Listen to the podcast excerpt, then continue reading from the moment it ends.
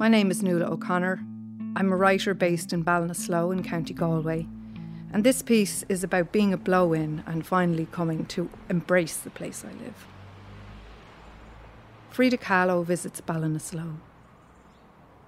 Frida Kahlo likes to walk in colour, but she is hard pushed on Society Street.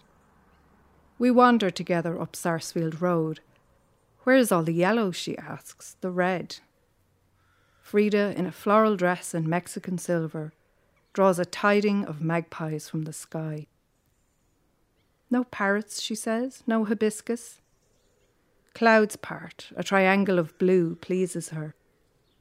Then she sees a scarlet Massey Ferguson, yew berries spilled like beads on the footpath, a woman in a crimson coat and man's shoes, a King Charles with a postcard colleen's curls, tail lights like alien eyes spinning to a Haskra.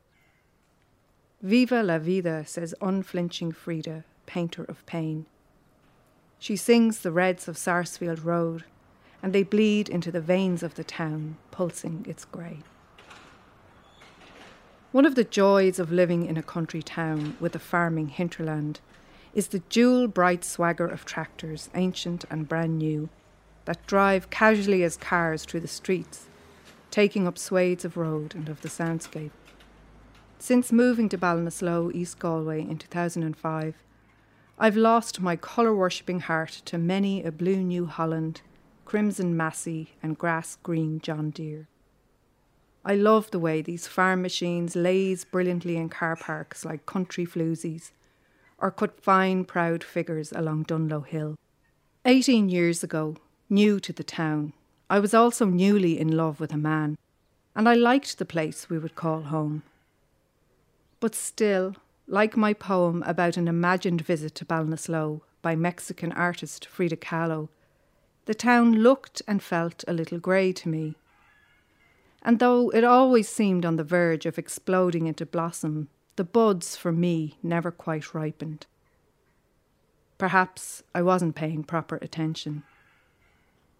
Now, after so many years here, I know exactly when the hedgerows and verges will swap snowdrops for sunshiny daffodils, trade plum-coloured tulips and pink blossoms for bluebells and lilac. I revel in the necklace of sycamores and copper beeches around the fair green, their leafy canopies arriving in a rush in May, their winter fingers black against a zinc sky.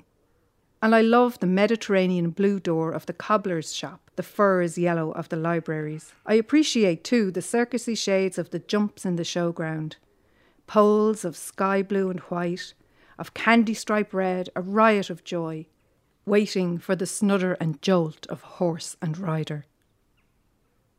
By rooting myself in this place, by planting rose bushes and evergreens, by giving birth to a baby here, by walking the town's paths and byways daily, walking through its seasons and my own, Ballinasloe has gladly revealed itself to me, nook by cranny and hue by lovely hue.